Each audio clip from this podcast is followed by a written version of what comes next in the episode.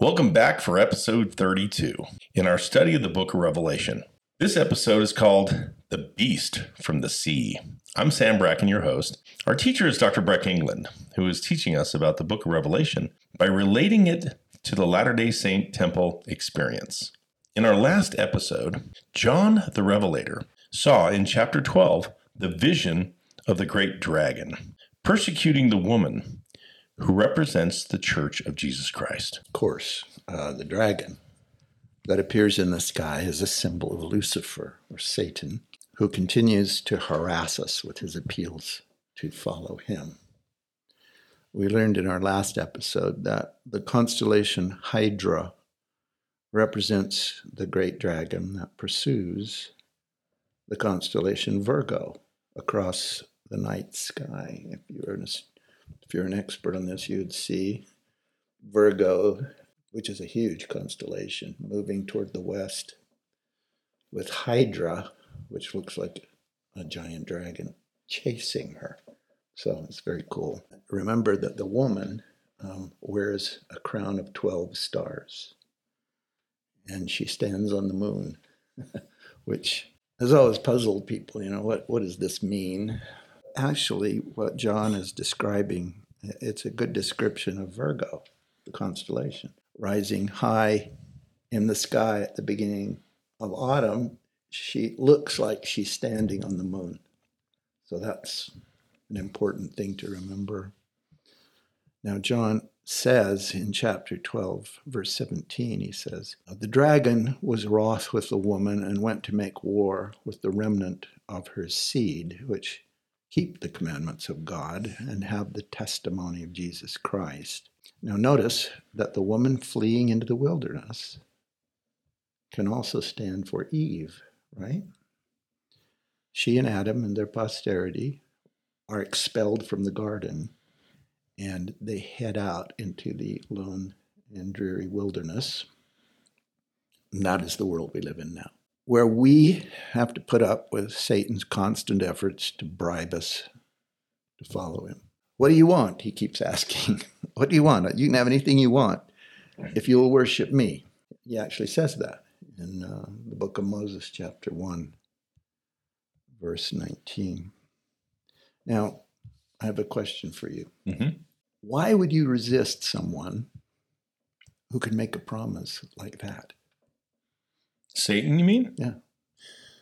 Well, because, I mean, if you want my just top of the mind answer. Yeah. Well, because the promise that God gives us is so much greater than the promise that Satan would ever give us. It's not even comparable. Well, yeah, of course. Right. Now, let me ask you this. Suppose you didn't know. Or, let me put it differently. Suppose you didn't care.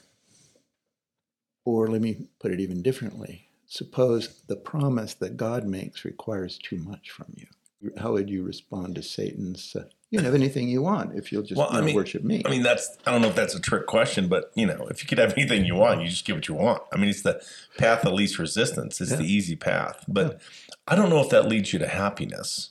To be honest, I I grew up in Las Vegas, and uh, if you had these little green paper items that had a picture of Benjamin Franklin on it. you could get anything you wanted, literally anything. I didn't see, you know, I just saw money. Money um, was the oil or the lube that got anything done. It, it got everything done, right? And um, I didn't see it making people happy. I saw it lead to misery more often than not. And maybe that was a blessing for me. I don't know. But when you get everything easy, and everything's quick and easy and just gifted to you, you don't learn to you don't learn to struggle. You don't learn to get stronger. You don't learn to have faith. You don't you don't you don't become a better person. mm. You know, I was listening recently to um, to a thing from Jordan Peterson. You know, people think what they want to think about him, but he talked about Abraham. You know, the first 80 years of Abraham's life was pretty easy. And then all hell broke loose. So he became a great nation because of the opposition. And we become good people because of the opposition. And the rewards are far more eternal and far more. Um, far more expansive than anything that Satan can offer. But you know that takes time because there's a veil, a veil of forgetfulness put uh, between us and the, the, the pre-existence, right? So we don't know. We have to believe God's word, and we have to we have to take it on faith, you know, and you have to pay the price to be able to do that. But if you're just like a standard person and Satan's saying, I'll give you whatever you want, you're going to take the bait. Most people will take the bait. And therein lies the struggle. You can have anything in this world. It's pretty, pretty provocative. It is provocative and it's drawn a lot of people. Um, draws me. and me too. It draws you. Yeah. We end up making all kinds of compromises and sometimes we worry and wonder uh, whose path are we actually on? And I have had occasion in the past to wonder that myself or myself, whose path am I actually on? Yeah, me too. Well, Satan is determined to make this world his kingdom. When he was thrown out of the Garden of Eden for tempting Adam and Eve, he, he made an announcement. He did, I remember. And the announcement was um, that he would enlist two powerful forces two powerful forces to help him, right? Number one, tyrants. Number two, religious oppressors, false priests. In other words, he would enlist the power, on the one hand, of politics, and on the other hand, the power of religion, right? Right. Tyrants and false priests. Right. He's going to take plenty of capital and he's going to buy up these two forces. Take money, yep. buy them up. And in the book of Revelation, these two forces are symbolized by two beasts, two animals. Uh, the Greek word for a beast is therion, which uh, which means a wild animal, an untamed animal. Okay. And starting in chapter 13, John finds himself on a sandy beach. It's a vision of a of the ocean. He's standing on the beach, and a beast rises from the sea. Know, this beast is uh, a strange creature. It has the head of a lion and the paws of a bear and skin of a jaguar. I don't know what, but a bunch of different things. Yeah, all it all it is is a composite image of all fierce animals, right? Mm-hmm. Okay. Uh, also, it had seven heads, which, which makes it you know unusual. And One for each day of the week. Yes. to torment you. Yes seven heads and ten horns on each head. Wow. Okay. And upon the horns, ten crowns. Wow. So this is an unusual vision. And upon the heads of the beasts was the name of blasphemy, which is, you know, an attack and mockery of God. So what does this beast represent? He represents corrupt political systems. And why do I say that? We know we know that it's political because it has authority um, John says uh, the dragon gave the beast authority and royal crowns and a throne to sit on. And in verse 7 of chapter 13, we learn that it rules over every tribe and people and tongue and mm-hmm. nation. So this beast is not just one government, it's all. It ascends out of the sea and it rules all nations. Why does this beast come up out of the sea? That's a good question. In the Bible, the sea symbolizes the people of the earth. Uh, Isaiah compared the sea to, quote, the multitude of many people which makes, make a noise like the noise of the seas, and to the rushing of nations like the rushing of mighty waters. That's a a um, quotation from Isaiah chapter 17, verse 12. The corrupt governments of the world arise out of a sea of corrupt nations. Okay. Mm-hmm. So why the seven heads and the ten horns and all the crowns? Like that gets up there in number. yeah.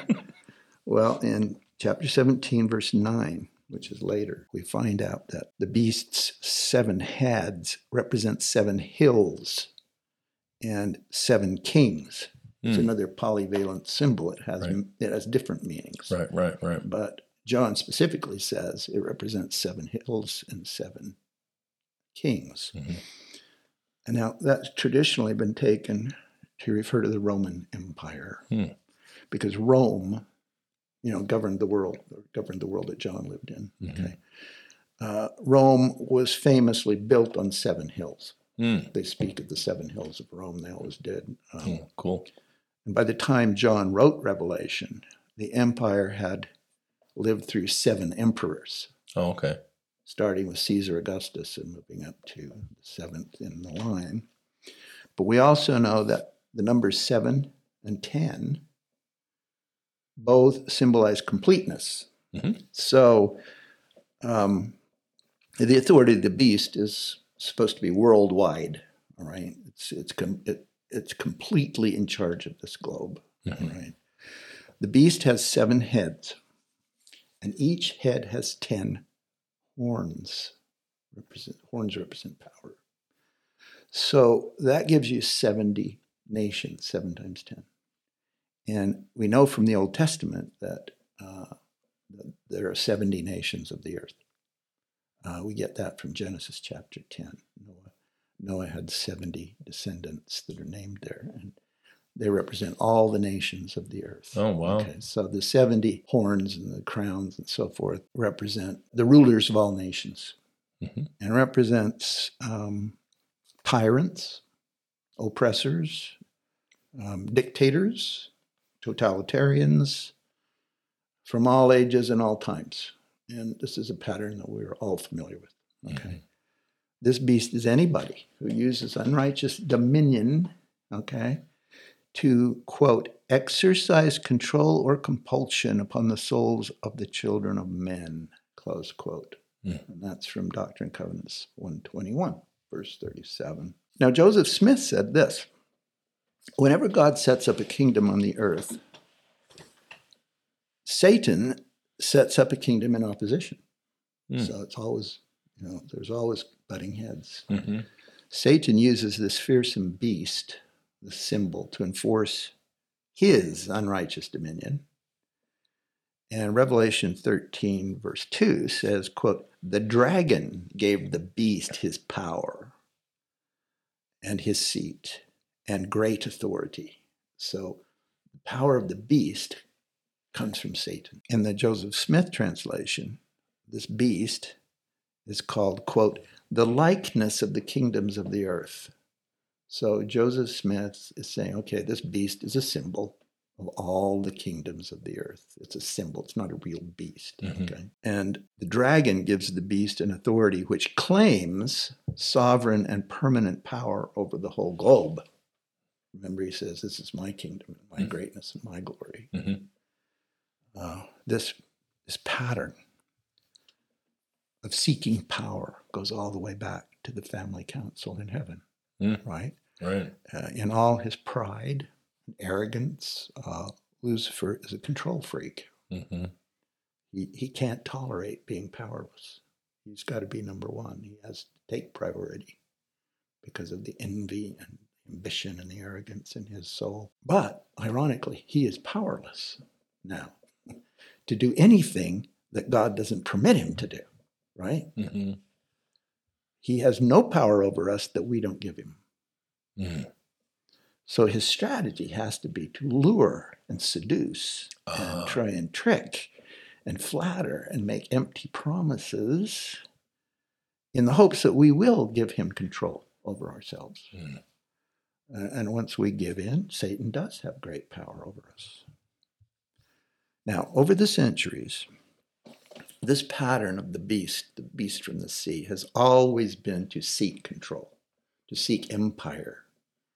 And, and you go from Cain to Nimrod to Nebuchadnezzar and um, Alexander, Caesar, Hitler, okay, um, Genghis Khan. The pattern is always the same. Satan offers these empire builders power and glory and riches if they will follow him. And he convinces them that they are better than everyone else, their tribe is superior and um, deserves more than other tribes do. And uh, what tribe hasn't sometimes felt like that, Mhm. right? Right. Right. Think about uh, the Nazi, uh, you know, um, the master race, Right. or Right. the Roman, the noble Romans saying it's it's it's uh, fate that we control the world, Right, because right. of us, because we are you know, we are great, or white supremacy, you know, and you Right. keep those blacks down, keep them in their place, right? Because they're not as good as we are, and that's frankly what white supremacy is all about. Mhm. Um, they deserve we deserve more than they do is the attitude of Satan and the attitude of uh, these of the, of the sea beast. And ultimately, they declare themselves to be gods. So the sea beast represents wicked governments that take people's freedom away. No question about that. John, John lived in the Roman Empire, which was one manifestation of the sea beast. Um, note, by the way, that the Romans conquered Greece and Asia by sea.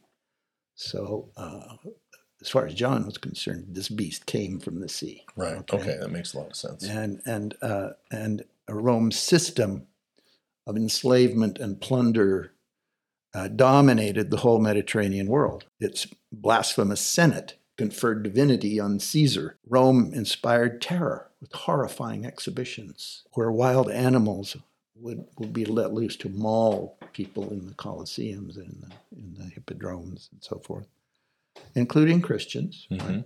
And one scholar says this, and I love this quote The beast of Revelation, who is leopard, bear, and lion, could be read as an amalgamation of such animals used for Roman spectacles, pointing um, quite literally to the beastly powers of Rome. It makes sense that those animals which killed Christians and others, the amalgamation of those animals were yeah. represented in John's vision and right. this coming out of the sea. Exactly. That's, very cool. That's, that's exactly yeah, right. Yeah, very cool.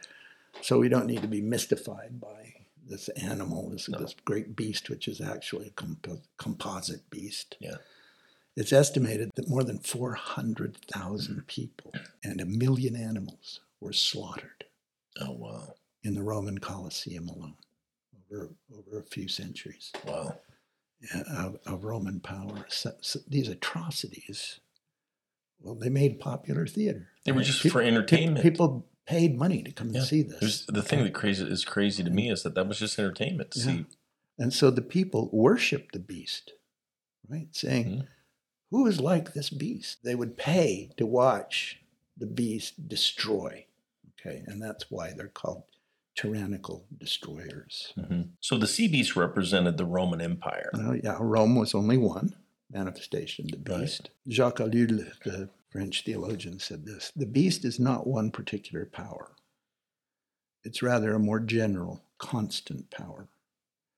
Uh, it represents entities across history that control nations, through tyranny and corruption. Remember that in the, in the book of Daniel, King Nebuchadnezzar um, dreams of successive empires uh, crumbling to pieces, right? And in Daniel chapter 7, he, he actually sees a vision of fearsome multi headed beasts, just like John does, symbolizing earthly kingdoms, right? They stamp each other into the ground. Mm. So, across history, countless tyrants act on this Cain principle to murder and get gain. I want what you have, so I'm going to take so it. I'm going to take I'm it. going to harm you, and I'm yes, going to take it. And you're mm-hmm. you, are you are standing between me and your gold. and so, as far as I'm concerned, you're just a piece of meat, right?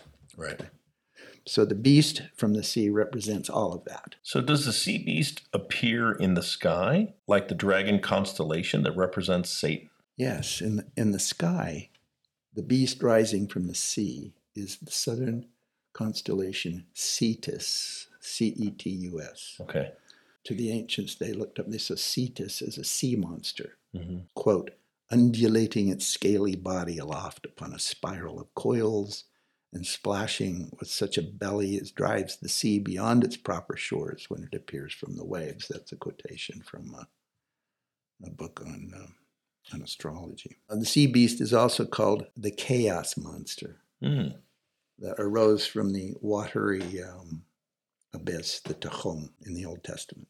The sea beast is called Leviathan, or the Hebrews would say Leviathan, but mm-hmm. we, we say Leviathan, which is a Hebrew word that means wreath.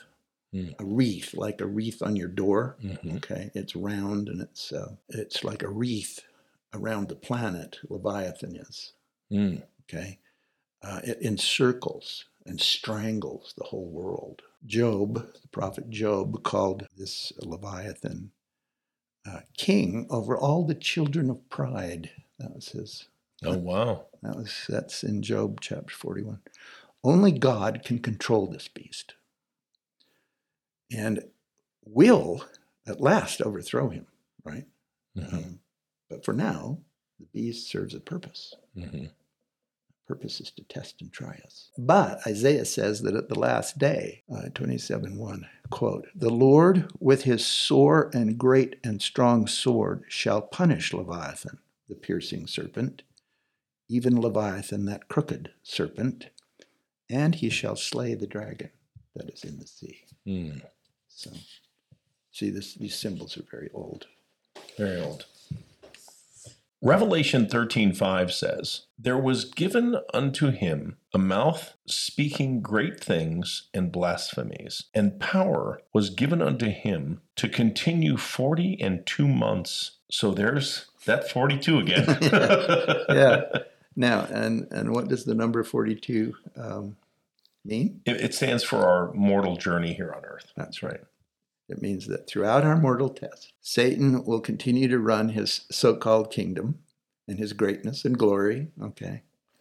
He's, he's such a great guy. Okay. Right, right, right. and he's so in charge. And that's why Jesus calls Satan, quote, the prince of this world.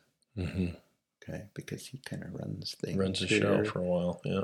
uh, or at least he thinks he does. Yeah, that's true. Okay.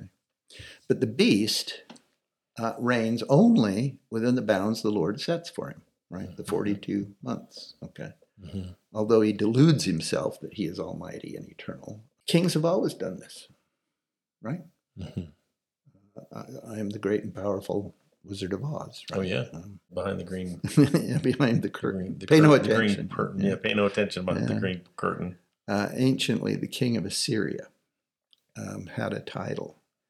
Uh, that he called himself, quote, and I love this, the mighty king of the universe, the mighty king of the universe. king of the four regions of the whole world, viceroy of Babylon, king of Sumer and Akkad, most precious scion of Assyria, seed of royalty of eternal days. Wow. Okay. He had a high opinion of himself. He had a very high opinion of himself. Uh, An interesting note in his statues, the king of Assyria was always shown uh, standing on an image of a dragon Mhm. as the foundation of his power, which I think is interesting. That very interesting. Yeah, yeah. A- And likewise, the Egyptians, right, uh, believed that Pharaoh, quote, lives eternal among the gods, Right. enduring, living forever, quote unquote, which Right. is, of course, Pharaoh dies like anyone else. Yeah. But Right. Now, Joseph Smith said this, and I've always liked this. The beasts are spoken of to represent the kingdoms of the world, the inhabitants whereof are beastly and abominable characters. Uh, they are murderous, corrupt, carnivorous, and brutal in their dispositions. Joseph says these kings are no better than the people, right? Right, right. Okay. We have to say that not all governments are guilty. Right, right, Some right. governments actually do strive for justice and Mhm. equity. They don't serve the beast, Right. or at least they try not to. it's interesting to me that the Constitution of the United States, for example, was designed specifically to prevent the beast from taking over. It was designed to prevent tyrants from taking over, That's true. right? Yeah. From anybody having Total too power. much Yeah. power. Right. Okay.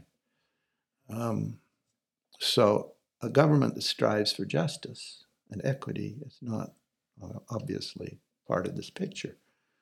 But tyrants certainly belong to that picture, Right. right? Mhm. So if the beast stands for all tyrants, what about tyrants in the home? Well, that, that's an interesting insight you just had there, because there's tyranny everywhere, right? Right. Tyr- I've, I've been a tyrant in my own yeah, home. tyranny before. in the home. And not something I'm proud of, but No, no Yeah. question. Even in our homes, yeah. some men act like tyrants. hmm Maybe some women do too. hmm but it's usually the guy who acts like a tyrant. And in our time, the word patriarchy, for example, has Mhm. earned a bad name. Hmm It should have a good name. Should. So should matriarchy. Right. Both words should have a good name, but but they don't. Why does patriarchy have a bad name? Because of the abuses of Mhm. men Right. who, who think who think they're you know in, in charge and who Right. they should be serving their families and and their communities with love unfeigned, as Doctrine and Covenants says. But they do the opposite, and that happens, and it happens all the time. hmm According to the uh, uh, Centers for Disease Control, in this country, one in four women are victims of abuse by men. Oh, that's Okay. not good. That's that shows you that tyranny is everywhere. Yeah, it does. Okay. And in Revelation, the image of the mother fleeing into the wilderness, right? Fleeing from the dragon, that's a perfect picture of the long, sad history of the brutalization of women and children. Jeez. Okay? Too just- many men, too many of us fail to recognize the difference between righteous and unrighteous dominion. Yeah, And you can slip from the one to the other really fast. you can. You can. That's a powerful message you just shared. Right. Very powerful. Reminds me of my childhood.